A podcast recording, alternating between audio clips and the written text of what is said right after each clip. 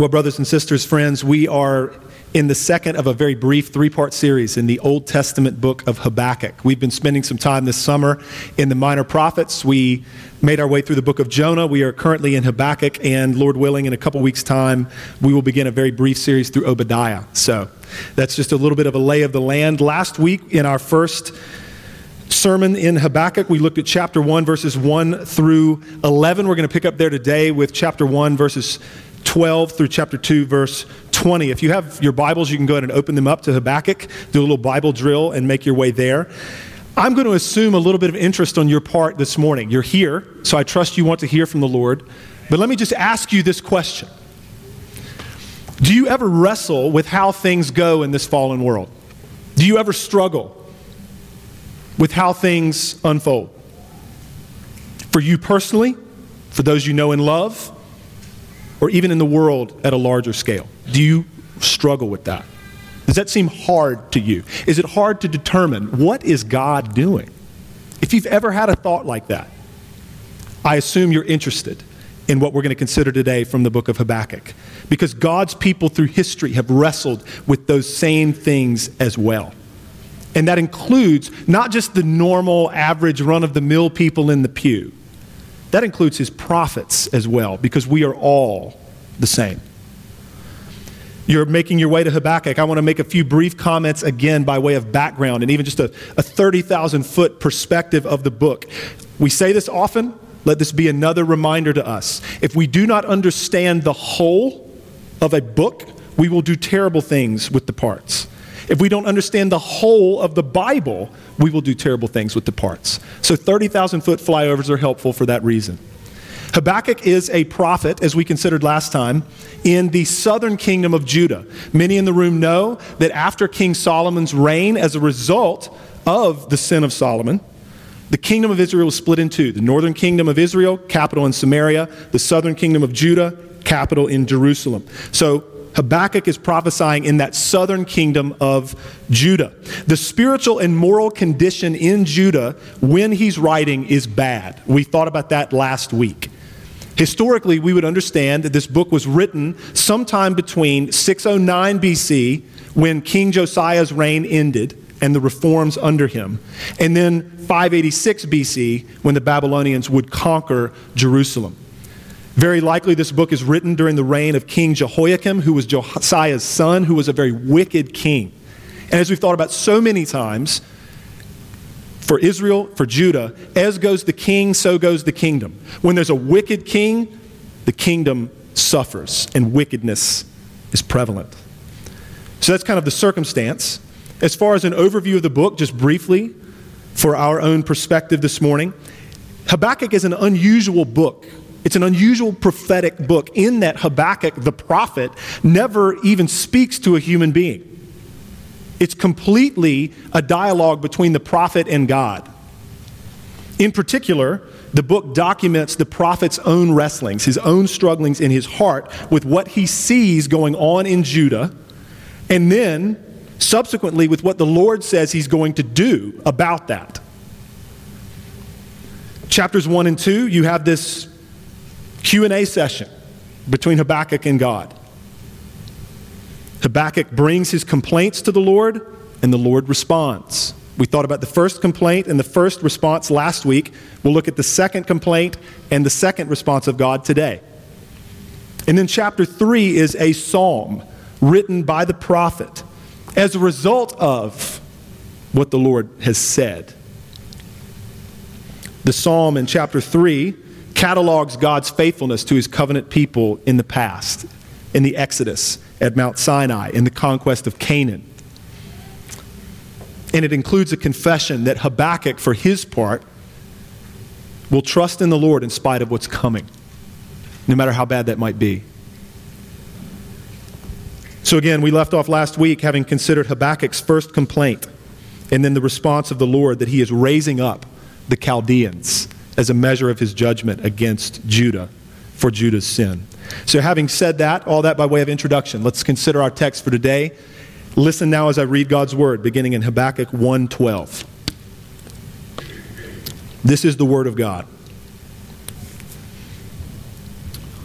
Are you not from everlasting, O Lord my God, my Holy One?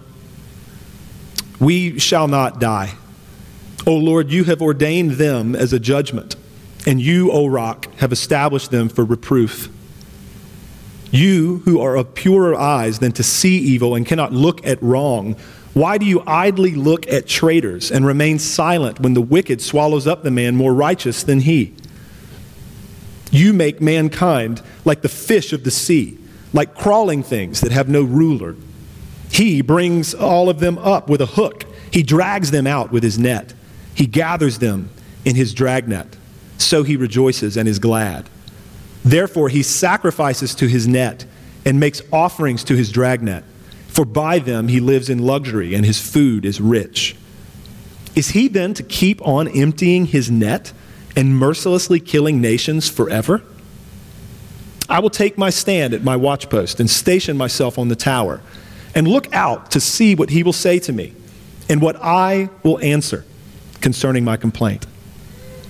And the Lord answered me, "Write the vision, make it plain on tablets, so he may run who reads it. For still the vision awaits its appointed time. It hastens to the end. It will not lie. If it seems slow, wait for it. It will surely come. It will not delay. Behold, his soul is puffed up.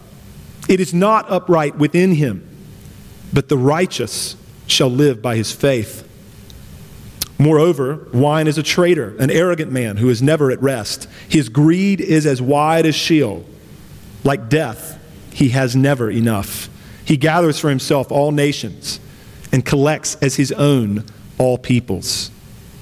Shall not all these take up their taunt against him with scoffing and riddles for him and say, 'Woe to him who heaps up what is not his own, for how long? Who loads himself with pledges? Will not your debtors suddenly arise and those awake who will make you tremble? Then you will be spoil for them. Because you have plundered many nations, all the remnant of the peoples shall plunder you, for the blood of man and violence to the earth, to cities and all who dwell in them. Woe to him who gets evil gain for his house, to set his nest on high, to be safe from the reach of harm. You have devised shame for your house by cutting off many peoples. You have forfeited your life. For the stone will cry out from the wall, and the beam from the woodwork respond. Woe to him who builds a town with blood and founds a city on iniquity. Behold, is it not from the Lord of hosts that peoples labor merely for fire, and nations weary themselves for nothing? For the earth will be filled with the knowledge of the glory of the Lord, as the waters cover the sea. Woe to him who makes his neighbors drink. You pour out your wrath and make them drunk in order to gaze at their nakedness. You will have your fill of shame instead of glory. Drink yourself and show your uncircumcision. The cup in the Lord's right hand will come around to you, and utter shame will come upon your glory. The violence done to Lebanon will overwhelm you, as will the destruction of the beasts that terrified them, for the blood of man and violence to the earth, to cities and all who dwell in them. What profit is an idol when its maker has shaped it, a metal image, a teacher of lies? For its maker trusts in his own creation when he makes speechless idols. Woe to him who says to a wooden thing, awake, to a silent stone, arise. Can this teach? Behold, it is overlaid with gold and silver, and there is no breath at all in it. But the Lord is in his holy temple. Let all the earth keep silence before him. Amen. We thank God for his word today and every day. My plan for us this morning is to consider the text effectively in two parts. We're going to consider Habakkuk's complaint, and then we will consider the Lord's response. Now, the Lord's response kind of breaks down into two sections. Don't worry about that. He says a few things at the outset and then pronounces a series of woes upon the Babylonians, on the Chaldeans. But after we've considered the text in those two major parts, I've got two additional points of meditation for us and then a conclusion. So that's the plan. So let's look to the text together. Just a reminder briefly of where we've been, especially if you were not here last Sunday. talked about this a little bit in the overview, but Habakkuk raises a complaint to God. He asks the Lord, like, hey, the spiritual and moral condition of this people in Judah, this is terrible. How long will all of this injustice and all of this immorality, how long is this going to go on and you're just going to look at it and do nothing? Are you going to act? And the Lord responds. And he says, I'm doing a thing that even if you were told what it is, you wouldn't believe it. I'm raising up the Chaldeans, the Babylonians, and I'm going to use them effectively as an instrument of my judgment against Judah for Judah's sin. So that's last week's text. So, Habakkuk, how does this land on him? Well, he struggles with it, as we're going to see today. While he is upset about the spiritual and moral condition in Judah, the Lord gives an answer that he's kind of like, yeah, I don't know about that. The cure, Lord, seems worse than the disease is, right? Like, I understand why you're judging us. We deserve it. Like, I get it. But what I don't understand is how you could use the Chaldeans as an agent of that judgment. Like, they are way more wicked than we are. The Lord's answer has not been what Habakkuk was looking for. Potentially, he was looking for another period of reform, like it occurred not long prior under King Josiah. Lord, bring reformation, bring revival. But the Chaldeans, for real? See, he's petitioning the Lord. Put your eyes on verse 12. He begins with true words. Are you not from everlasting, O Lord my God, my Holy One? You're holy, and you've always been. And then he says, we shall not die. He's talking about Judah. He's talking about the covenant people of God. He understands clearly something of God's steadfast love for his people. Habakkuk knows, at least to some degree, that the Lord will not forsake his covenant commitment to his people. And Habakkuk even says, second part of the verse, Lord, you've ordained them as a judgment. You've established them for reproof. He knows that the Lord is up to something that is not altogether bad in raising up the Chaldeans. You've done this for judgment. You've done this for reproof for us because we deserve that. We need that. So he's saying all of those things. Then verse 13, you begin to see the inner wrestlings. He says, Lord, you're so holy that you can't look at wrong. You're so holy you can't look at wrong, yet you are looking on and allowing and ordaining that the Chaldeans, wicked as they are, would come and swallow up Judah. They are more wicked than we are. How can their evil go unchecked? How can their evil go unpunished? Right? This again, like we thought about last week, is that justice meter thing that we all have going on, not just with each other, but with the Lord sometimes. Then in verses 14 to 17, what we have is a depiction of the Chaldeans and how they conquer people. They conquer nations. Verse 14, Habakkuk says, you've made people, mankind, like the fish of the sea. What does he mean? He's going to talk about fishermen who just catch fish in their nets and just haul them out of the ocean in mass number. And he's like, that's what the Chaldeans are like. You've made human beings as insignificant as the fish that a fisherman would haul in a catch.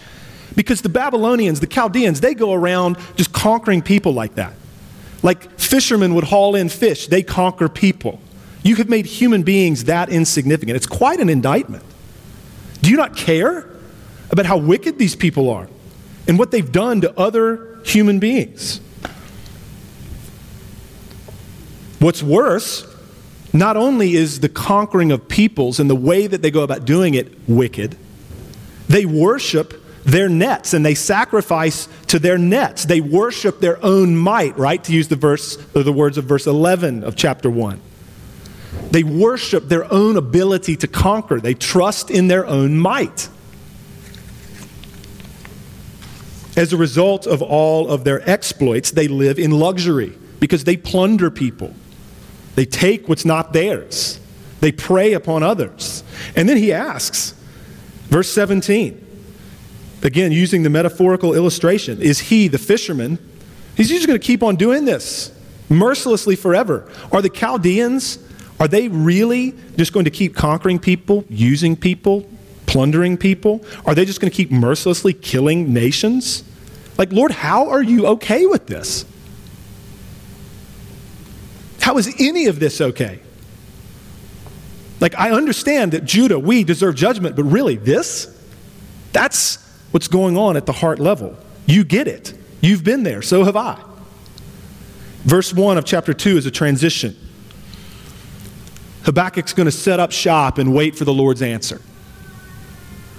Military language is used figuratively, right? He says he's going to set up his watchpost. He's going to take a stand there, and he's going to station himself on the tower. He's depicted as a watchman keeping vigil.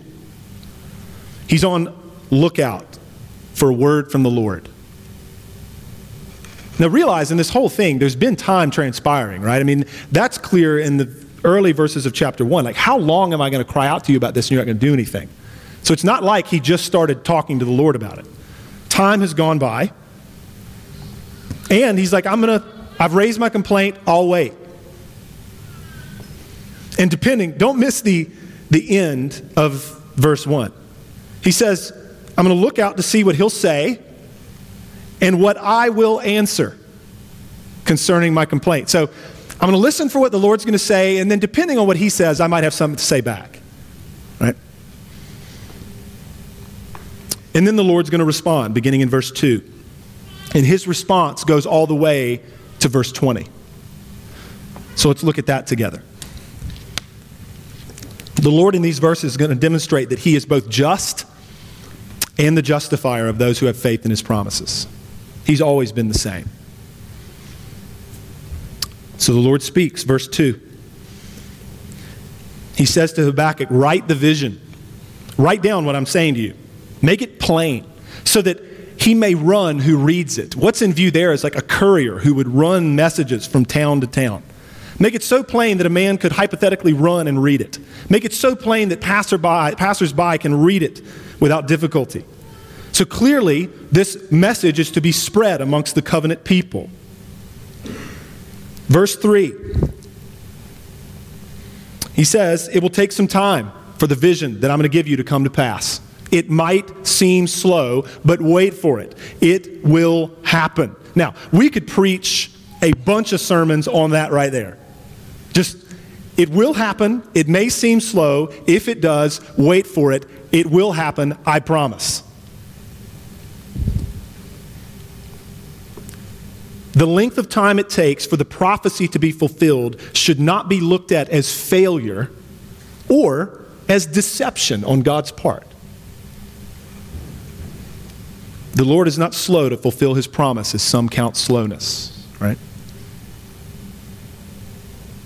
Judgment on the Babylonians, the Chaldeans, which is what this vision depicts, it would come. Precisely in 539 BC, it would come. Several generations after Habakkuk would have written these words. We talk about this a lot, how there are things that we do in the Christian life. There are promises that we cling to, and we might not see fruit, or we might not see the realization of these things until after we're dead. That is true, and the Lord is faithful. That was the case here. Habakkuk was not alive, most likely, by the time that this vision came to pass. Yet the Lord kept his promise, right? In 539 BC, through a man named Cyrus and the Persians, the Babylonians would meet their fate. In verse 4, the Lord reveals the distinction that he makes between the wicked, which is clearly the Babylonians, the Chaldeans in this case, and then the righteous, which is the remnant of Judah, the elect in this case. The soul of the Chaldeans, his soul, right, is puffed up and not upright. However, the righteous shall live by his faith. We're going to come back to that.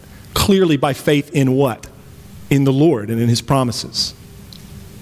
Then in verse 5, the Chaldeans are characterized by debauchery and greed. The Lord knows who they are. He'd already said these things in chapter 1. Even when he initially told Habakkuk, I'm going to use the Chaldeans, he talks about how wicked they are. He doesn't for one second play like these people are decent or upright. He says they're like death. They never have enough. They just keep conquering people. Then beginning in verse 6, the Lord pronounces woe. And when you read that word woe, think judgment and ruin. He pronounces woe upon the Chaldeans. And he does it rhetorically through the lips of those who have been conquered and exploited and killed by the Chaldeans. Right? He says, should not all these nations that you've conquered, should not all these raise up and taunt you and say the following? Remember, the Lord is no fool. He is just and all wise. In verses 6 to 8, we get the first of 5 woes that he pronounces. He pronounces their woe on the Chaldeans because they've plundered nations and they've heaped up what's not their own. Ruin is coming. Judgment is coming. Because they've plundered many nations, they in turn will be plundered. Not only will they be plundered, they will be conquered. They themselves will be the spoils of war. As they have done to others, it will be done to them. For the blood they've spilled, this will happen, and for the violence that they've done to the earth, this will happen. All of this cries out to be avenged, not unlike the voice of the blood of Abel that cried out to the Lord in Genesis 4. Cries out to me for justice. The second woe is pronounced in verses 9 to 11.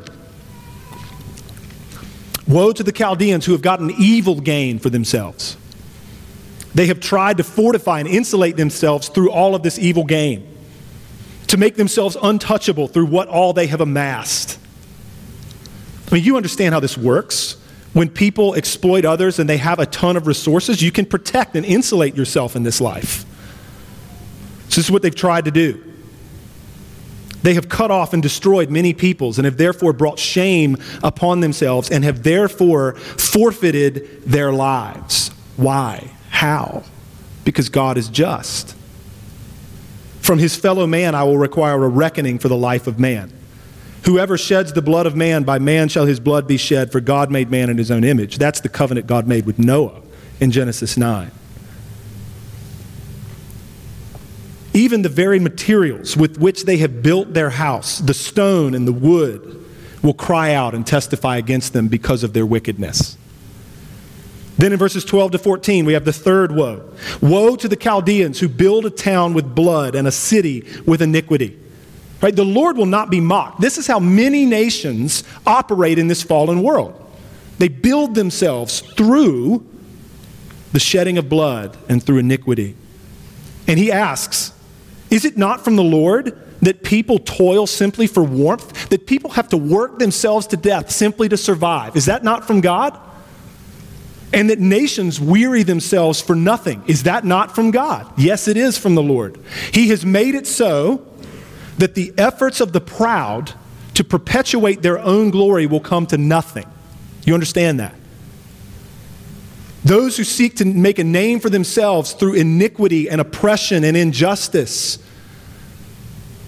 the Lord says, I've made it so they'll have to toil simply to survive, and I've made it so that they will do all of that and try to preserve their own glory to no avail. And it is in fact, verse 14, the glory of the Lord that the whole earth will acknowledge. It's not the glory of Babylon. It's the glory of the Lord. This is a statement of certainty of what will be the case. The knowledge and worship of the Lord who is glorious will be the final outcome. For now, people suppress the truth in unrighteousness. It's all over the place in our day. We see it.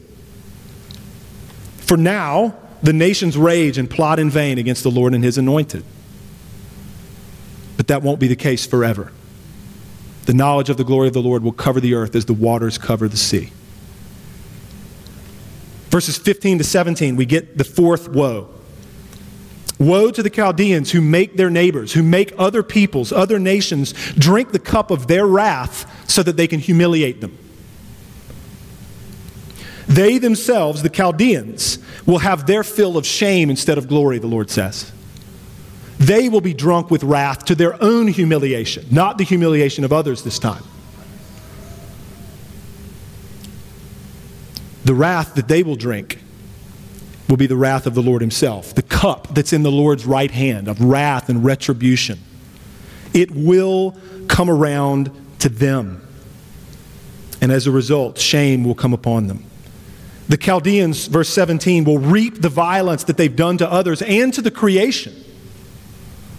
It will come upon their own heads. So you see twice in these woes the language of, for the blood of man and violence to the earth, to cities and all who dwell in them. And then we have also the specific words in verse 17 about a campaign against Lebanon where many animals were destroyed by the Chaldeans. It's just an interesting thing to see how the Lord has already been very clear about retribution for the taking of human life. But the kind of warfare and the kind of empirical pursuits that just run roughshod over the world that God has made, the Lord is not pleased with that either. Then finally, the fifth woe in verses 18 to 20. Again, through the lips of those who've been conquered, through the lips of those who've been killed, the Lord is going to mock the idolatry of the Babylonians. He's going to mock idolatry in general. He does this elsewhere in the scriptures. I mean, read Isaiah 44 in passages like this. The Lord uses very sarcastic, strong language when he talks about the idols of the nations because they're a mockery. He asks, what profit is an idol to its maker? Rhetorically, the answer is, well, none. Zero. It, the idol, the metal image, it's a teacher of lies. This is because the maker of the idol is trusting what he's created with his own hands. How foolish is that?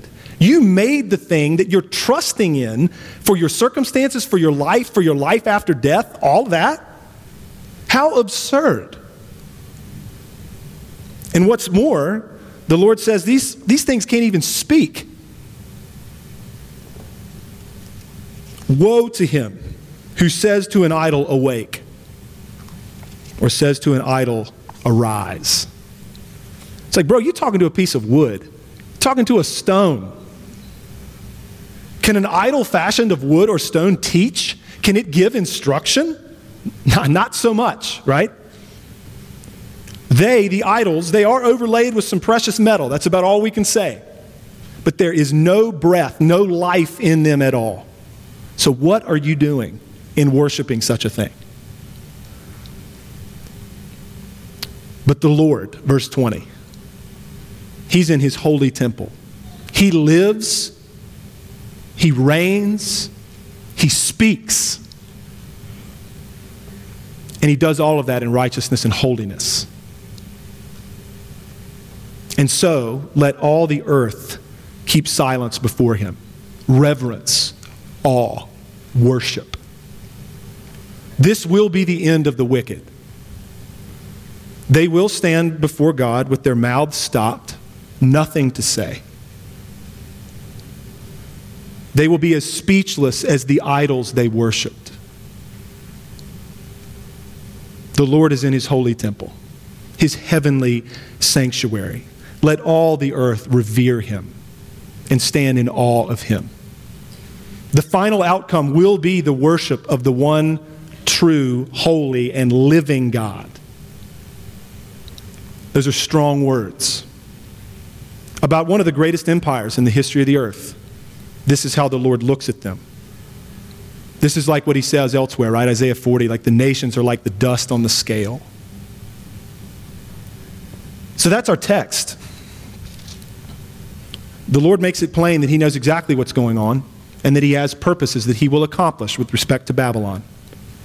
But now let's reflect and meditate more on these truths together. So I have 2 points of meditation for us. Number one, I want us to meditate. I want us to reflect on the fact that God uses the wicked Chaldeans like he does. He uses the wicked Babylonians like he does to accomplish his purpose. Let's think about that, because that's quite a statement to make. I mean, put succinctly, this is what wrecks Habakkuk, right? Like, I get that we deserve judgment, but how could you use those people? They are so wicked. They're so savage in how they deal with other human beings. How could you use them?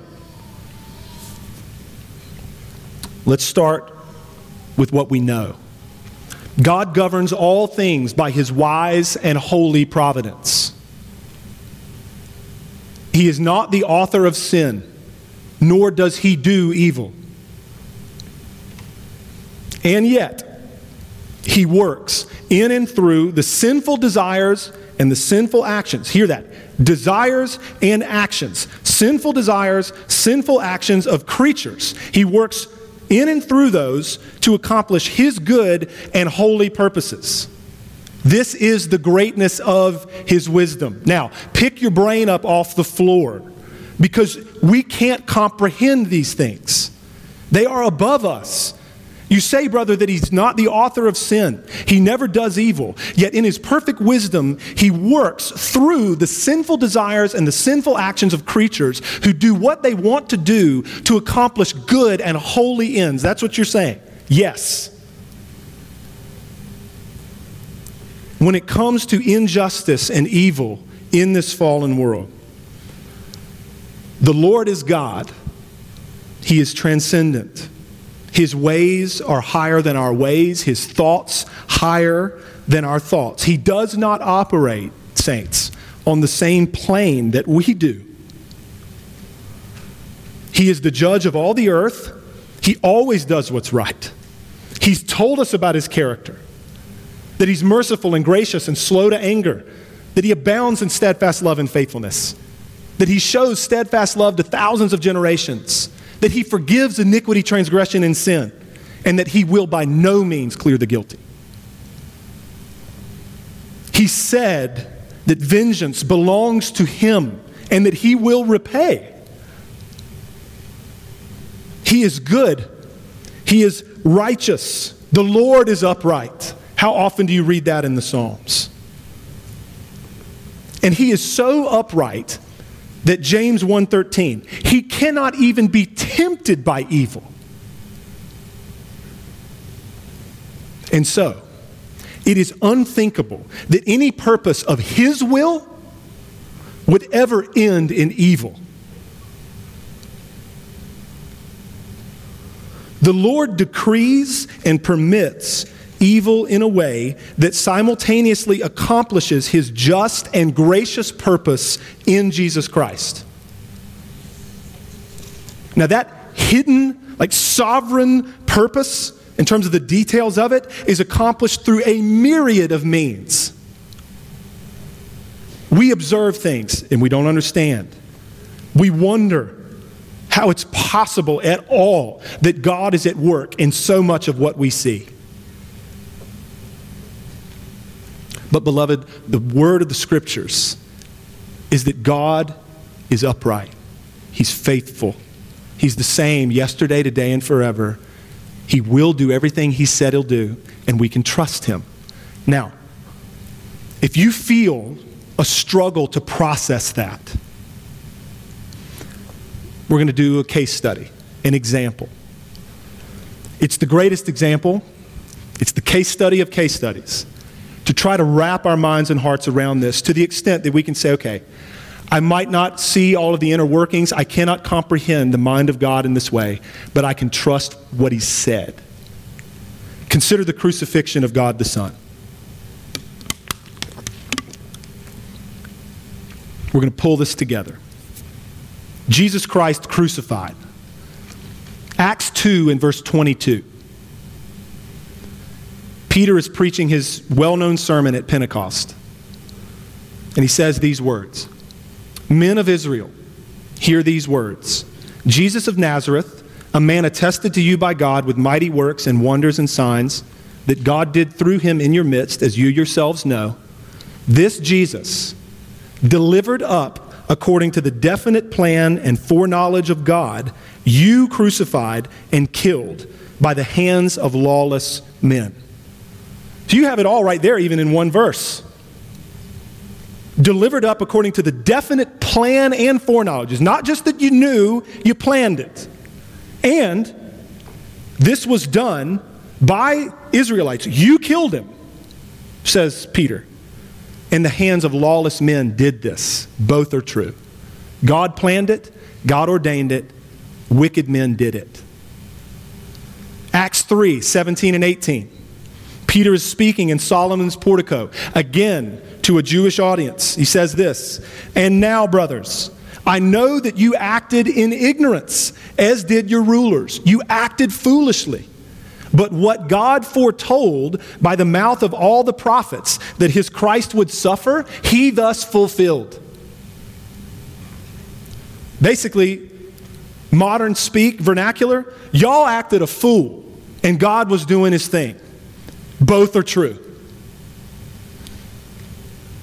Now, can we fully explain or fully understand how all of that works in intricate detail?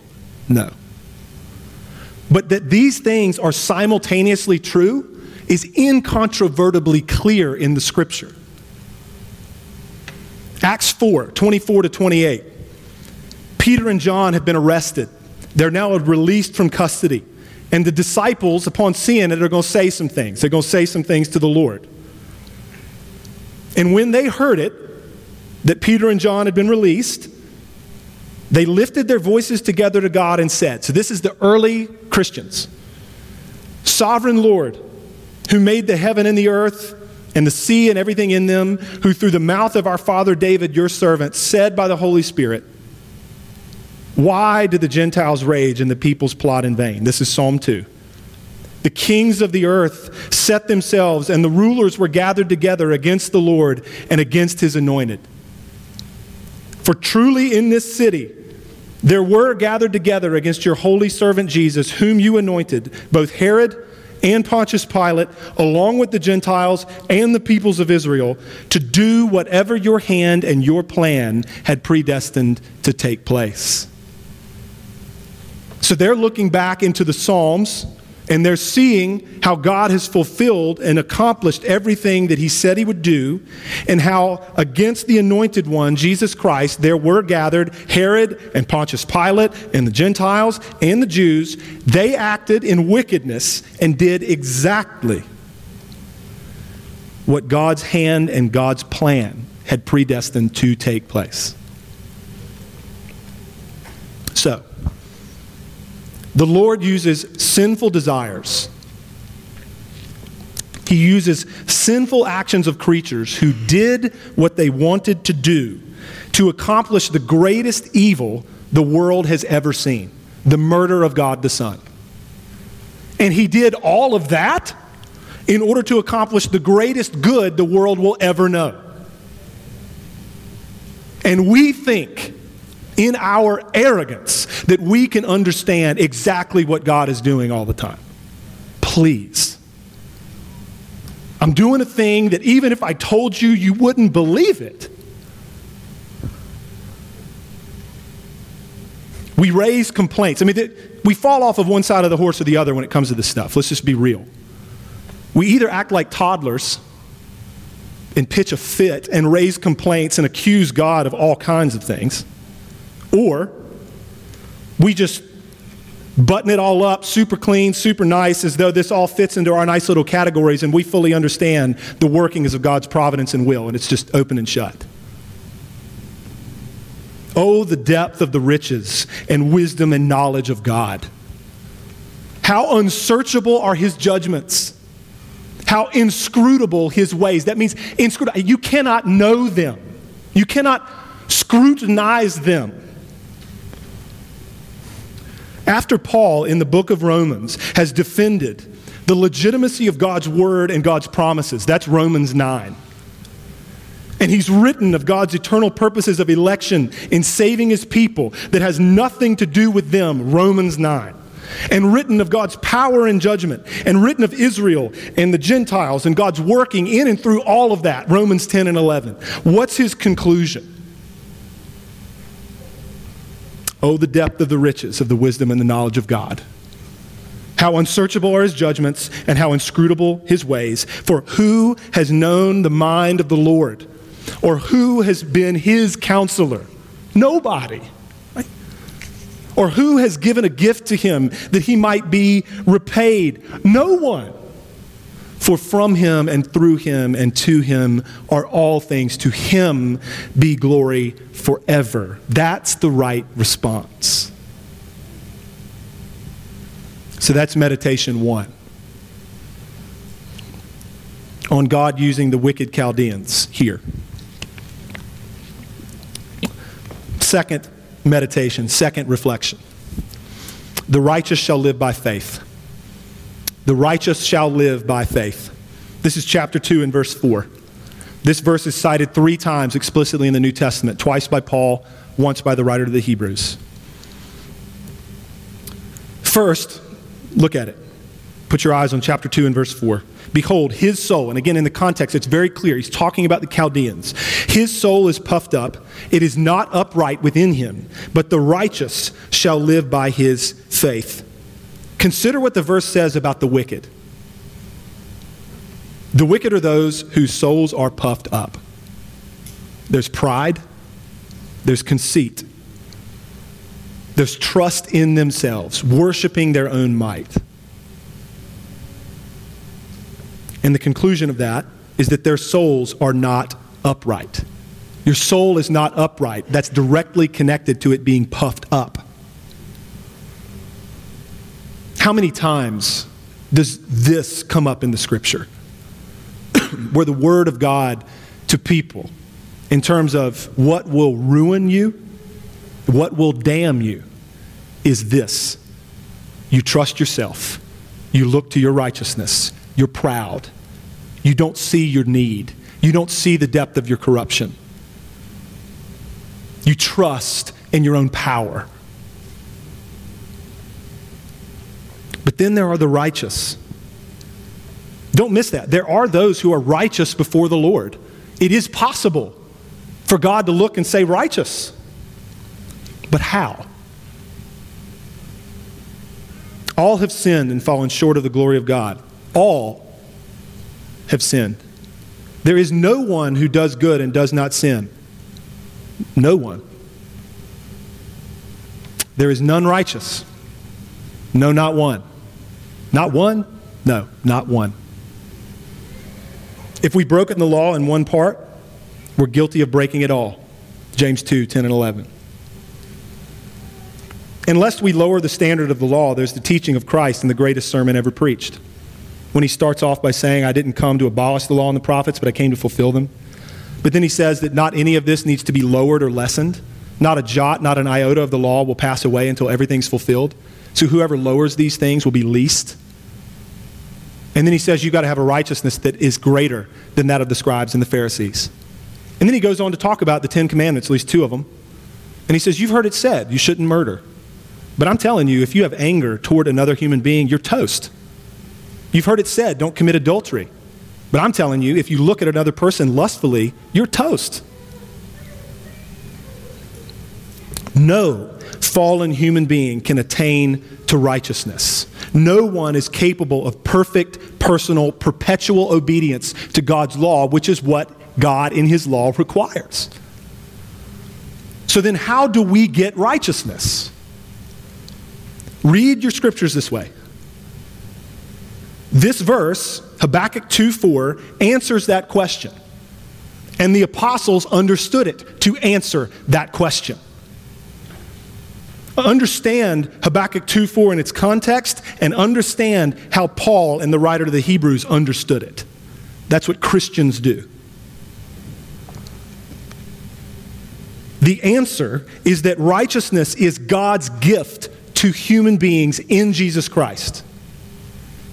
We receive it by faith. The righteous are those who live by faith in the Lord and by faith in his promises. Consider the context of Habakkuk 2. The Lord has said, I'm going to judge the Chaldeans, but it's not going to happen for a while. I'm going to do this. I know the truth about them. I see and know all things. I'm going to handle it, but it's going to take a while. His word to his people is that in the meantime, they are to live by faith. In what? In him, his character, and in the promise that he's made. He said he'll do it, he'll do it. That's faith. The righteous live by faith.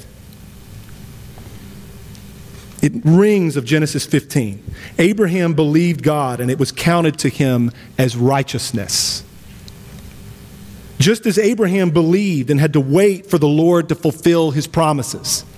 Just as Abraham rejoiced to see the day of the Christ and he saw it by faith and was glad, so too the righteous live by faith. This has always been how the righteous live. Faith in God's promises, realized in Messiah, is how people have always been counted righteous before God. Always. This is why Paul cites Habakkuk 2:4 like he does.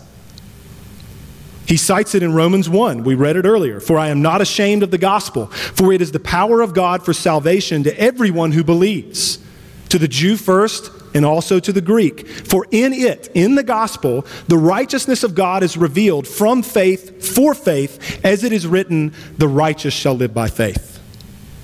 Now the words rendered from faith for faith, if you're looking at the ESV, literally read from faith unto faith. In other words, the righteousness of God is revealed in the gospel of Jesus Christ in a way that begins and ends in faith. Galatians 3, Paul cites this verse again. Here, he is talking about how no one will be saved by what they do. No one will be saved by the law, by law keeping. He says, for all who rely on works of the law are under a curse, for it's written, cursed be everyone who does not abide by all things written in the book of the law and do them. Now it is evident that no one is justified before God by the law, for the righteous shall live by faith. But the law is not of faith. Rather, the one who does them shall live by them. Christ redeemed us from the curse of the law by becoming a curse for us. For it is written, cursed is everyone who is hung on a tree. So that in Christ Jesus the blessing of Abraham might come to the Gentiles, so that we might receive the promised Spirit through faith.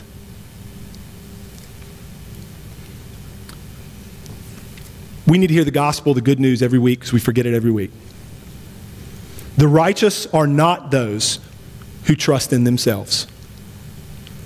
The righteous are not those who try to please God through their own efforts.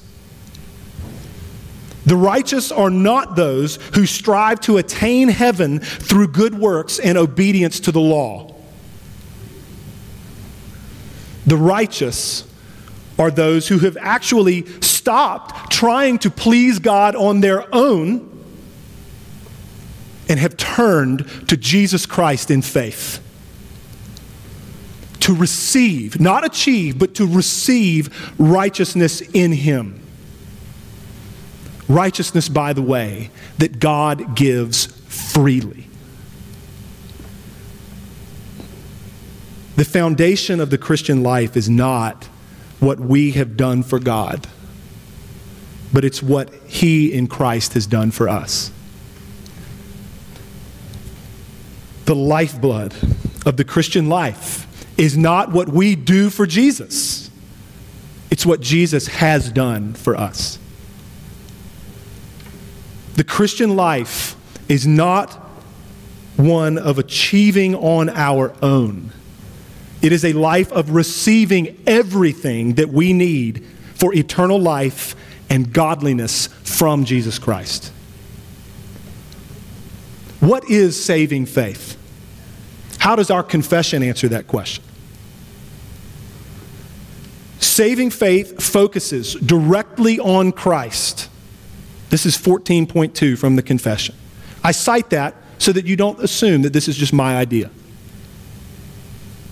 Focuses directly on Christ, accepting, receiving, and resting in Him alone for justification, sanctification, and eternal life by virtue of the covenant of grace. Unpack some of that. What is saving faith? I accept, I receive, I rest. Is there anything in that equation that you're doing, that you're accomplishing. No, you're passive. You receive it. You rest. You trust in Christ alone. For what? Justification, absolutely. The declaration of righteousness. But also for sanctification. That you will be conformed unto the image of Christ because His Spirit is in you and you've been united to Him. And He will see it through.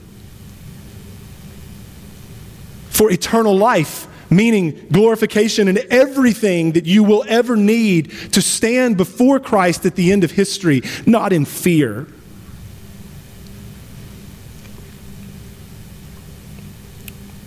But knowing that you have been loved and accepted in the Beloved. By virtue of the covenant of grace, not works. It's not contingent upon what we do.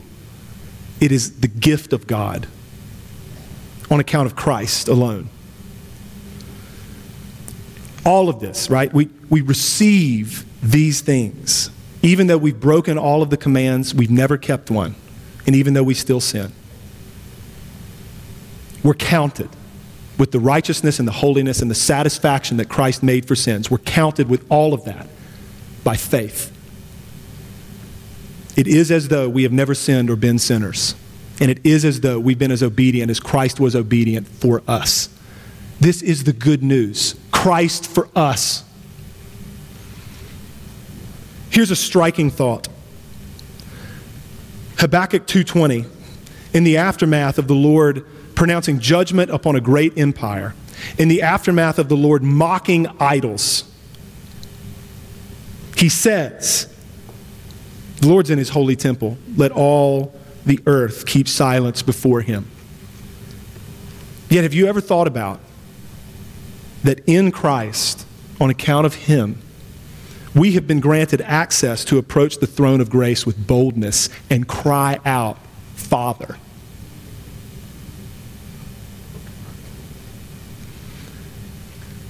The one who sits in His holy temple and says, let the earth keep silence before me, says, child, cast your burdens and your anxieties upon me because I care for you. We are those who have been crucified with Christ, which means that His death under the law counts as our death under the law. So we're free. It is no longer we who live, but Christ who lives in us. And the life we now live in the flesh, we live by faith in the Son of God who loved us and gave Himself for us. The righteous shall live by faith. That's the second meditation. Let's conclude our time. Put your eyes on Habakkuk 2 and verse 3. This will be brief. For still the vision awaits its appointed time. It hastens to the end. It will not lie. If it seems slow, wait for it. It will surely come. It will not delay. Now, waiting in the midst of suffering and difficulty and injustice, understatement, not easy for us. We don't do well. And here's the thing. We're not the first generation to not do well with that. It's never been easy for God's people. This was happening in the early church. It happened in the Old Testament too. But in the early church, 2 Peter 3. Think about that. You could turn there and read it later. Peter writes that scoffers will come in the last days, which we're in. They'll say, where is the promise of His coming? For ever since the fathers fell asleep, all things are continuing as they were from the beginning of creation. Doesn't seem like anything unique's happening. When's He coming? Peter tells his readers, beloved, the day of the Lord will come. And he goes on, do not overlook this fact, beloved, that with the Lord 1 day is as 1,000 years, and 1,000 years is 1 day. The Lord is not slow to fulfill His promise as some count slowness, but is patient toward you, not wishing that any should perish, but that all should reach repentance. Beloved, the Lord is not slow. He's accomplishing His purposes to save His people. That's what Peter said. That's what we say. The day of the Lord will come. And that cup that's in the Lord's right hand, the cup of wrath, the cup of retribution, the wicked on that day will drain that whole thing. And for those of us in Christ, on that day, we will have peace because Christ has drained it to the dregs for us. We can trust that the day of the Lord will come, a day that in Christ we need not fear. As Peter writes, according to his promise, we are waiting for new heavens and a new earth in which righteousness dwells. Yes, we are. The other place that that Habakkuk is cited, verse 4 of chapter 2, is in Hebrews 10. Reads this way: for yet a little while, and the coming one will come, and will not delay. But my righteous one shall live by faith, and if he shrinks back, my soul has no pleasure in him. But we are not of those who shrink back and are destroyed, but of those who have faith and preserve their souls. Saints, we press on. We trust the Lord. We trust his promises. We trust his Christ. We are those who walk by faith and not by sight. God is the one who has given us faith. And Christ, for his part, doesn't break bruised reeds, nor does he put out smoldering wicks. But he will fan, even if your faith is just but a flicker, Christ will fan that until he has brought judgment to victory. That's our hope. Let's pray.